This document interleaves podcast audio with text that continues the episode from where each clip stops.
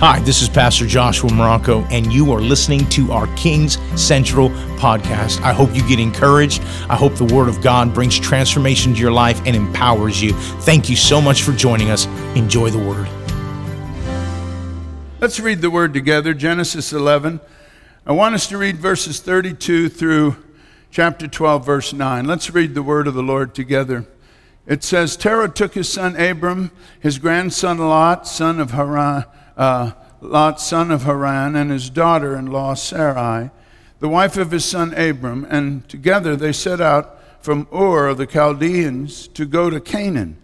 But when they came to Haran, they settled there. Terah lived 205 years, and he died in Haran.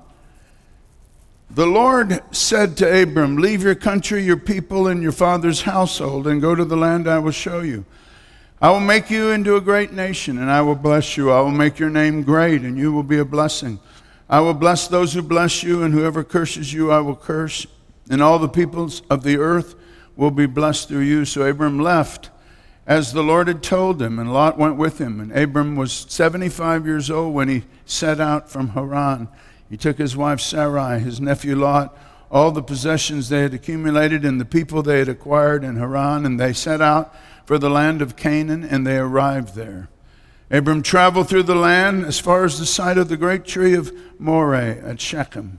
At that time, the Canaanites were in the land, and the Lord appeared to Abram and said, To your offspring I will give this land. So he built an altar there to the Lord who had appeared to him. And from there he went toward the hills east of Bethel and pitched his tent with Bethel on the west and Ai on the east, and there he built an altar to the Lord and called on the name of the Lord. Then Abram set out and continued toward the Negev. Let's pray. Father, thank you for your word. And in the few moments remaining in the service, I'm asking that you will speak through me to your people. Come on, people, let's just pray in the Holy Ghost for a moment. Holy Spirit, come. Come in power, come in might. I'm asking you, Lord, to use me to be your mouthpiece to minister life to your people today. I pray, God, that you would cause each one to have ears to hear, a heart to respond to you, eyes to see spiritual things today. And when we leave today, may we know we've heard from you and our lives have been changed. And I thank you for it in Jesus' name. Amen. You may be seated. I'm going to declare to you something that's very real. The blessings of God are real.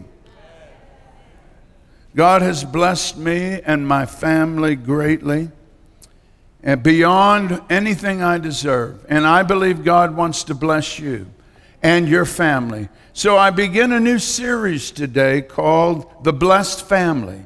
The Blessed Family. Turn to your neighbor and say, You can have a blessed family. You see, God promises to bless. In fact, he says that he wants to show his love to a thousand generations of those who love me and keep my commands.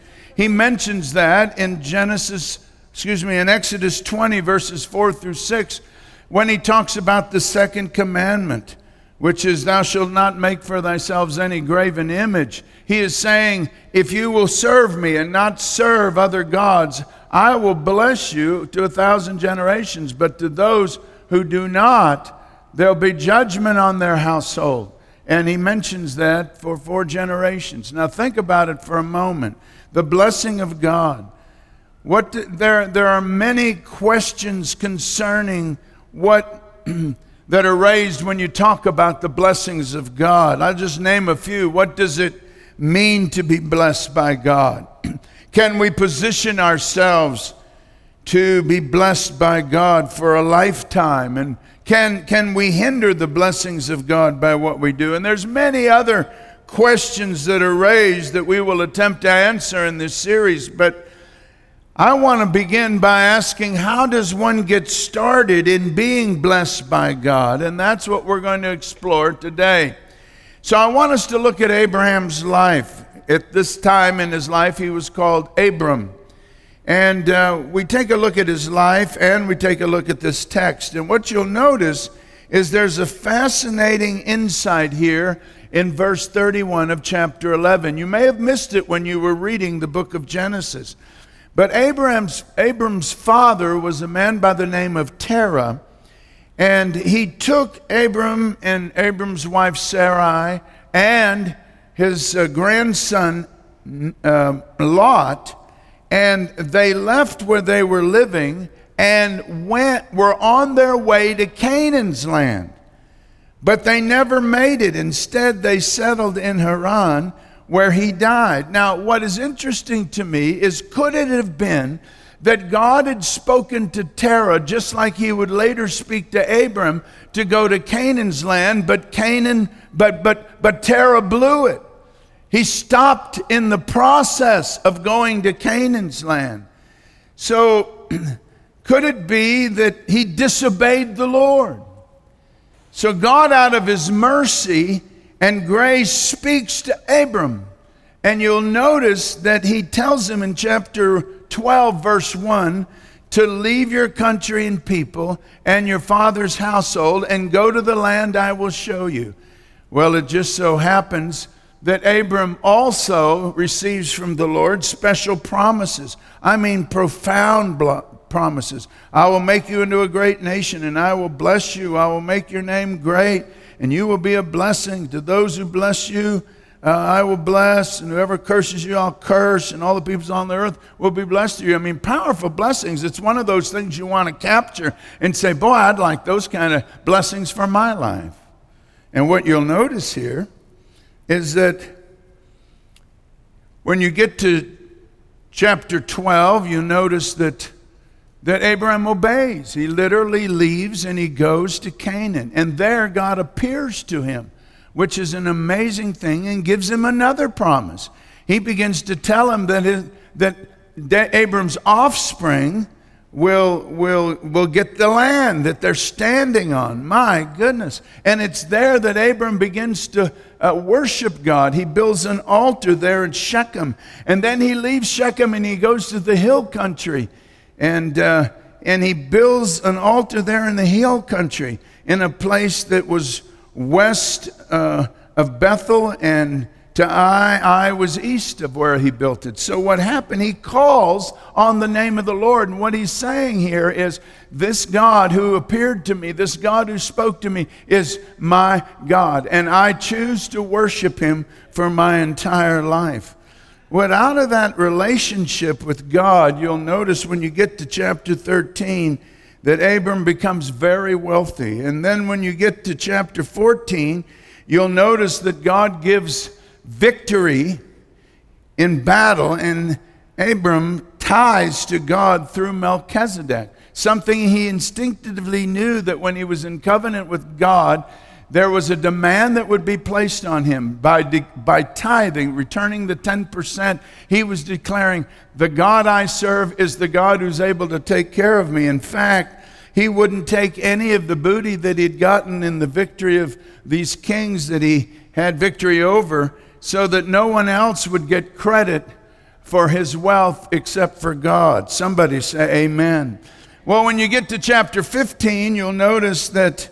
Uh, he, God promises Abraham that he will have offspring as much as the stars in the sky. And God is so uh, committed to doing this that God himself makes covenant with Abram. And there is this special ceremony that takes place. And then when you get to chapter 17, Abram's name is changed from exalted father to Abraham father of many. Even his wife's name is changed from Sarai to Sarah. And the sign of the covenant was circumcision. And um, God gave a promise to Abraham and Sarah that they would have a child, Isaac. And the, Sarah would be the mother of nations. Interesting to me that when you finally get to Genesis 18, you'll notice that we, we, read why God chose Abraham. Take a look, if you have your Bibles, look at verses 18 and 19. He says, All the nations on earth will be blessed through Abraham. And then, secondly, he says, So that Abraham will direct his children and his household after him to keep the way of the Lord by doing what is right and just. God desperately wanted someone who would do things right, and he chose Abraham, and he said, You're going to teach your children what's right and wrong. And finally, so that the Lord could bring her out, right here in verse 19 of that chapter 18, so that the Lord could bring about what he promised Abraham. He's saying, Look, if you'll do what I'm saying, everything I've promised you will take place. Now, here's the issue. Everybody, listen. Are you still with me here this morning? Can we have a covenant relationship with God? Can you and me, non Jews, have a covenant relationship with God? I want everyone to say this one word yes! yes.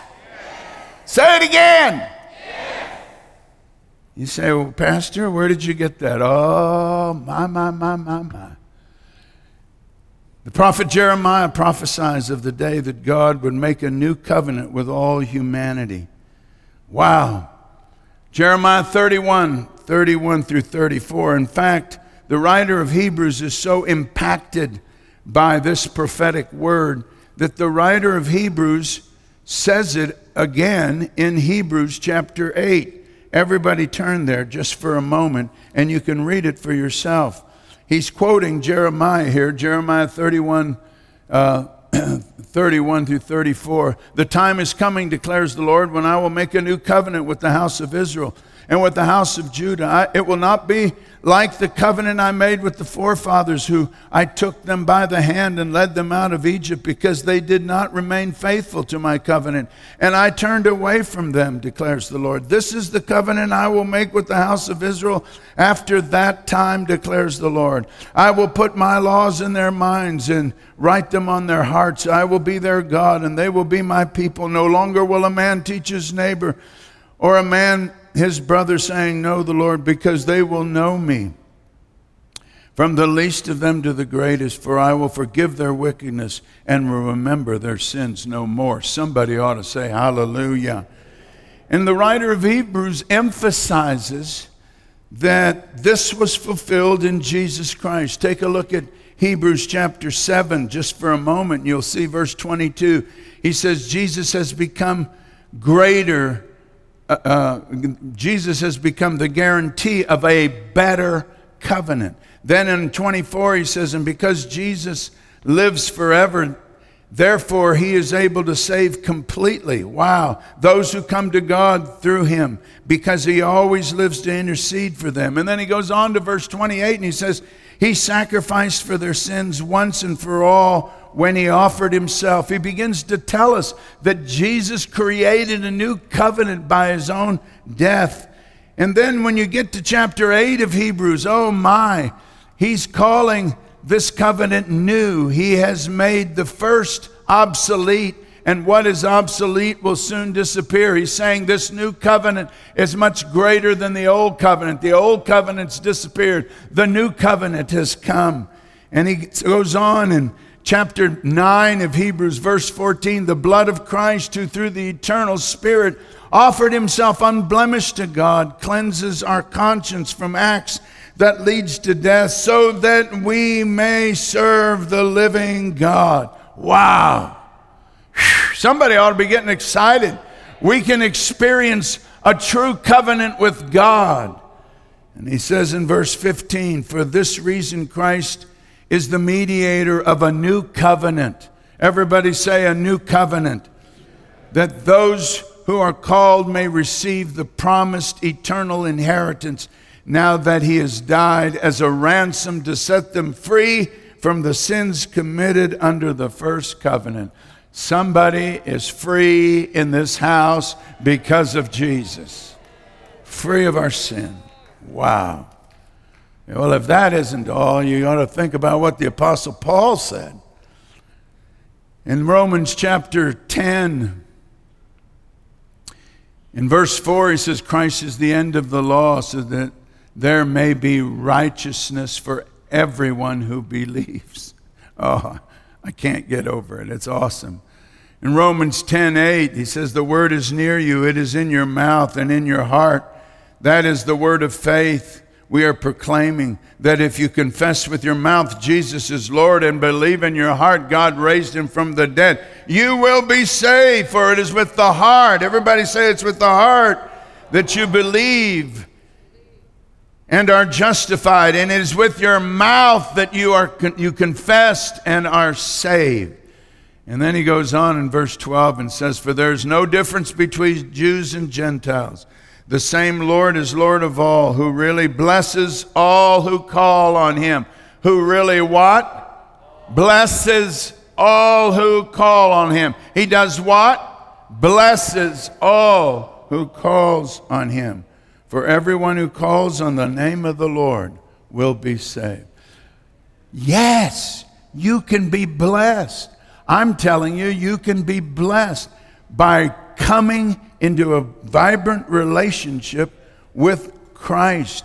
In fact, Paul talks about this even more in the book of Galatians. Let me just read it for you and take your Bibles and open it to Galatians 3 just for a moment. This is so important because I'm going to teach you how God wants to bless you. Take a look at Galatians chapter 3 and verses 6 through 9. Let's read it together. And he says, he says, um, Consider Abraham. He believed God, and it was credited to him as righteousness. Understand then that those who believe, those who believe, any believers in the house, are children of Abraham. The scripture foresaw that God would justify the Gentiles by how? By faith. Everybody say by faith. And announced the gospel in advance to Abraham. All nations will be blessed through you, so that you have those who have faith are blessed along with Abraham, the man of faith. Wow. Then look at what he says in verse 13 of that same chapter. Christ redeemed us from the curse of the law by becoming a curse for us, for it is written, Cursed is everyone who hangs on a tree. He redeemed us in order that the blessings, everybody say the blessing, given to Abraham might come to the Gentiles. Somebody ought to say hallelujah through Christ Jesus, so that by faith we might receive the promise of the Spirit. Wow. Well, the blessing of God starts with a decision to come into covenant with God through faith in Jesus Christ and what he did in his life, death, and resurrection. And that brings me to why my family is blessed. The blessing on my life and that of Pastor Colleen started long before we were born. I'm going to have my wife coming up. Honey, get that microphone just a moment. Tell us about your mom and dad and their relationship with Christ and how they, how they got saved and got married. My mama was born in a, uh, Iowa and to Methodist people. And, but grandma and grandpa loved God. Their church was the center of their life. But when mom was in, in uh, high school, she went to a camp, just a church camp, right? And the power of God hit that place and she was filled with the Holy Spirit. Well, guess what? She became contagious. And when she got back to that Methodist church, hello, something happened. And um, so many of them got filled with the Holy Ghost during that time. Well, my auntie and uncle decided they didn't want to live in the snow anymore, sick and tired of that, and so moved out to California. And so soon after that, grandma and grandpa and my mom, who was the baby, moved as well. So there they are in California and going to church. Uh, what else do you do, right? it's the most important part of the world. So my daddy, he was raised in California, but down in the desert. He, poor guy. He was raised in he was born in 1920, 100 years ago, and he um, was born in the desert, uh, El Centro, California. And boy, you know, during the 20s, that was not a fun time to be alive. He worked his brains out. He drove a school bus at 15. Ha! yeah, well, anyway, times have changed. Anyway, when his mother died when he was 17, he moved to um, San Diego because his oldest brother was there, and he had uh, moved there with his wife and had a baby. And so um, my my grandma had 12 kids, just letting you know. Dad was the seventh of that family. And he's the only one left. Actually, everyone else has gone to heaven, but my daddy. Anyway, so um, he moved to, to San Diego, and my uh, auntie and uncle that were living there um, were going to church. And that's where he met Mama.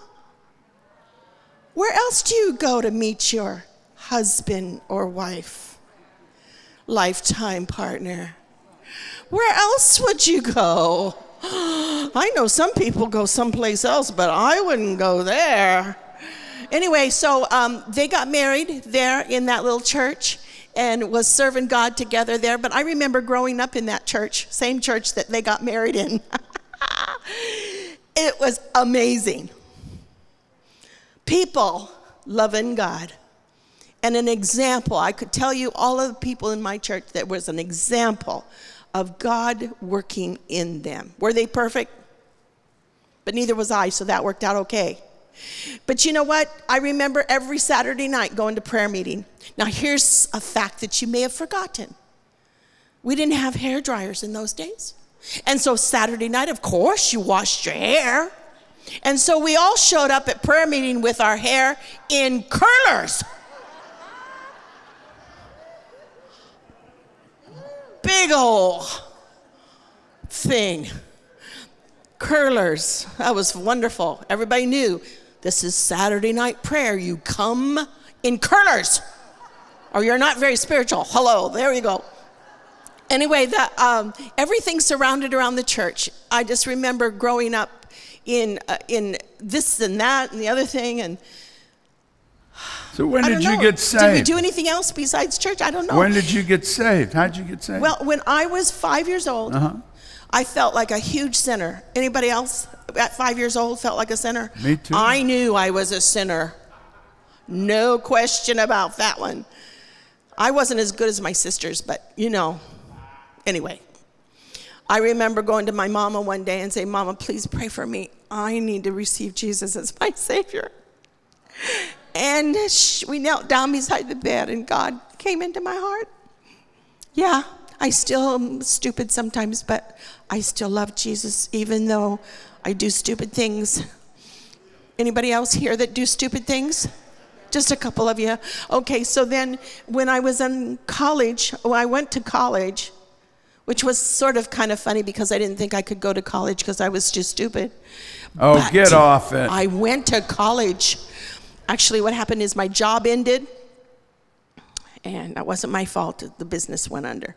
Anyway so anyway i was thinking what am i going to do with the rest of my life? I'm 18 right? And i'm going what am i going to do with the rest of my life? I just lost my job. Well somebody one of my friends was in college and i said i'll go visit my friend in college. And so i called her and she says yeah come on up. I got an extra bed in my dorm room. You can stay there. And so i went up and he was there. So I didn't meet him. I didn't meet him that time. But it was a Christian college. That's another really good place to meet a husband or a wife. It's a Christian college. And not just any Christian college that says they're Christian, but they really, really, really, really was a Christian college. What else? and we got married. Yeah. And you know, it's funny because my parents weren't pastors. And when I married him and his parents were, you know, missionaries and stuff, I thought, oh, well, you know, I don't know. I'm not, not a pastor's kid or a missionary's kid. But my parents lived like pastors. They were responsible to God before people. Yeah. Well, that was good, love. Give her a big hand. Thank you for that, honey. So the blessing of God started before her. It started on faithfulness of her parents. And my parents, you know, my dad was not a believer. At 17, he uh, had a friend who went to a Pentecostal church in New York and decided to go as well. And, and they went, and uh, he, he got saved. Dad got saved. And uh, in fact, uh, his sister tried to kill him because back then, if you were an Italian, you had to be in a particular church. And if you weren't in that church, you're dead. So she chased him around with a butcher knife trying to kill him because he deserted the faith. But he came to know the Lord as Savior. and Lord. And he became radical for the Lord and decided he'd go to Bible school. He felt a call on his life. He had, uh, the, the family had planned to send him to Italy to be an opera singer because he had a great operatic voice. Some of you that were with us years ago heard him sing. Tremendous singer. And, uh, but instead, he went to Bible school. And uh, my mom, interestingly enough, uh, left home at 12 years old. Uh, she, her mom had died when she was only about two, and uh, her dad remarried a woman that did not want mom around. It was one of those uh, evil stepmother type things. And um, I'm sure she was a wonderful lady. It just was very difficult for mom. So um, she left at 12 years old. She became a nanny for a family. And she didn't know the Lord. The family were, uh, went to church. She went to church, but she never knew Jesus. And when she graduated from high school at 18, she moved to be with a fa- uncle and an auntie uh, across uh, the United States, and uh, they were Pentecostal believers. And uh, she thought they were crazy, absolutely insane, speaking in tongues and all of that. And she didn't want anything to do with that. But one day, they'd all gone to church, and she was at home by herself. And she had this experience with God where a cloud came over her. She saw it, and one drop of blood came out of that cloud. And that drop, when it touched her, radically changed her. She began to weep and confess her sin. She began to repent. Her whole life changed at that moment. And uh, she got filled with the Holy Ghost. She became a radical believer uh, and had a yearning to go to Bible school except she had no money. And one day, one of her friends said, Look, um, why don't you at least apply? She said, I don't have any money. She said, Well, just at least apply. So mom applied to Bible school.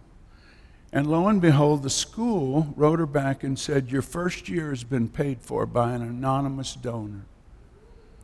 She went to Bible school. Second year was paid for by an anonymous donor, and the third year was paid for by an anonymous donor.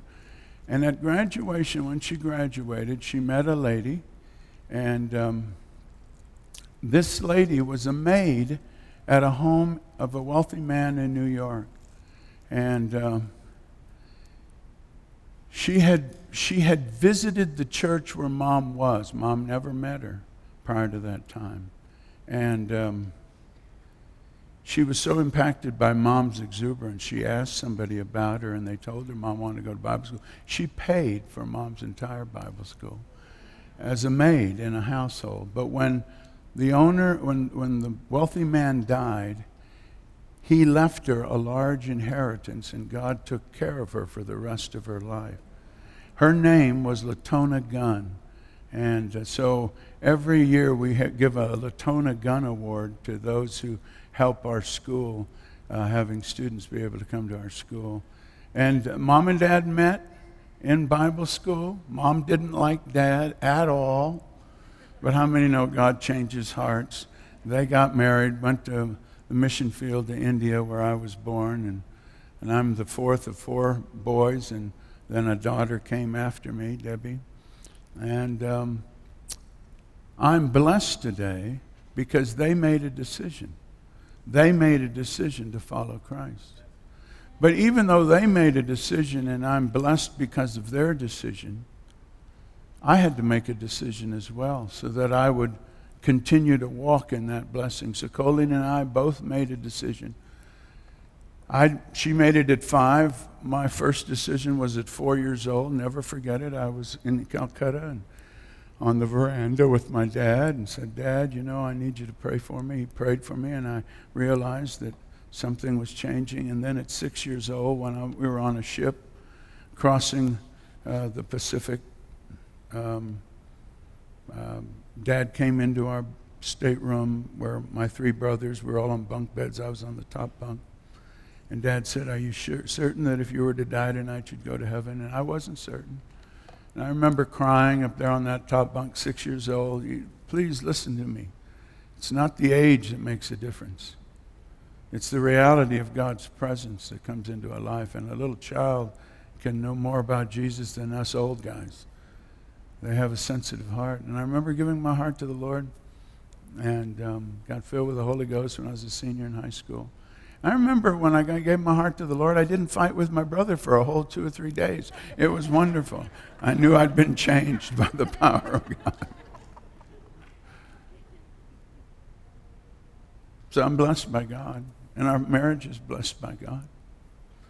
And uh, my children all gave their hearts to the Lord. They're blessed by God. Their children are going to be blessed by God, and their children's children are going to be blessed by God, all because of a decision. Now you say, well, what, what's the blessing of God? Let me close this message by sharing it with you very rapidly. And that is this when you look at the blessing of God on a family, it starts with a decision to come into covenant with God, and we've shared our decision. We made a decision ourselves. But what is the blessing? Well, God's interested, so interested in blessing his people that one of the jobs of the Levites was to pronounce blessing in his name over the people. You can read about it there in Deuteronomy 10:8.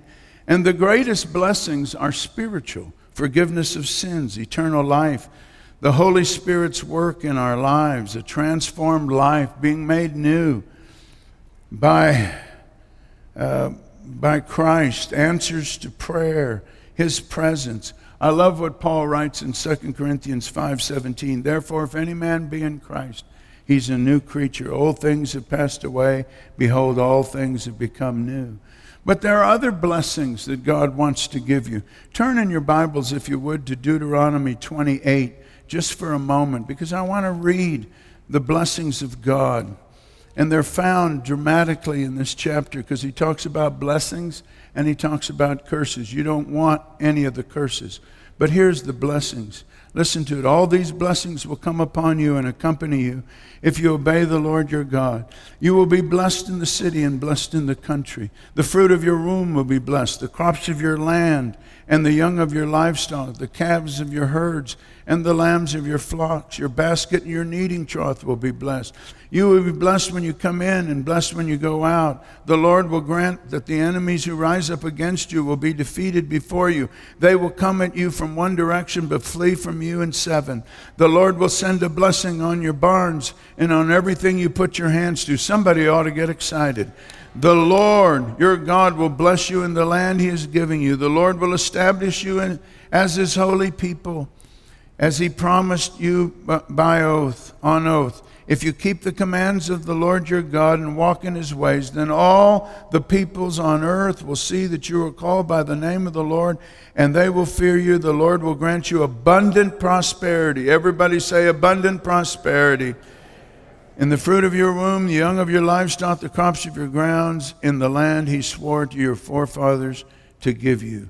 The Lord will open the heavens, the storehouse of his bounty, to send rain on your land and cedar and bless all the work of your hands. You will lend to many nations, but will borrow from none. The Lord will make you the head, not the tail. He'll pay attention to the com- if you pay attention to the commands of the Lord your God that I give you this day and continually follow them, you will always be on top, never at the bottom. Do not turn aside from any of the commands I give you today, to the right or to the left, following other gods and serving them. Wow. Take a come on, give the Lord a hand clap of praise.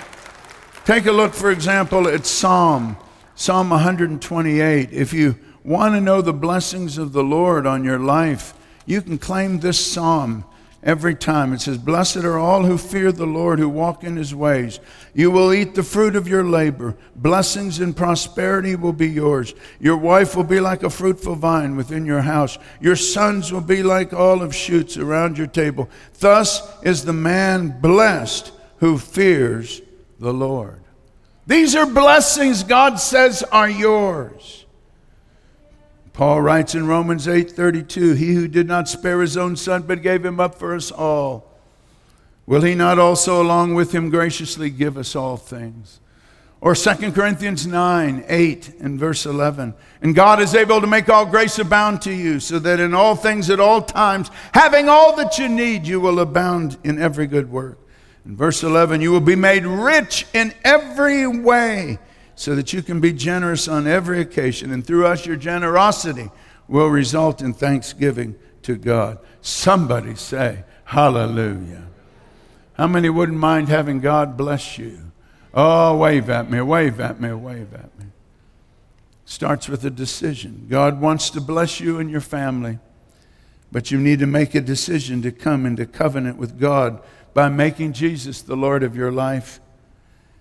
You start today. You say, Pastor, I didn't have a family like yours who was under the blessing of God. I understand. I know that. But you can make a decision today, if you haven't made it yet, that releases the blessing of God from this point on. If you're away from God, this is the time to come home. Come under that wonderful place of blessing. Now, you can spend the rest of your life getting angry over the life you were lived prior to this moment. You can get angry at your parents or angry at somebody who abused you and hurt you. And that anger in you sometimes will keep you from the rest of your life. But I'm here today to say to you that there's a fork in the road. Jesus said it clearly Wide is the road that leads to destruction, and many there be that go that way. But narrow is the road that leads to life, and few there be that find it. There's a fork in the road. Take the narrow road. Take the road with Christ. He said, I am the way, the truth, and the life. No one comes to the Father but by me. Make a decision today. Stand to your feet. I hope the word encouraged you. Thank you so much for joining us here on the King Central podcast. God bless you. Walk in power and walk in the fullness of that which God has given you.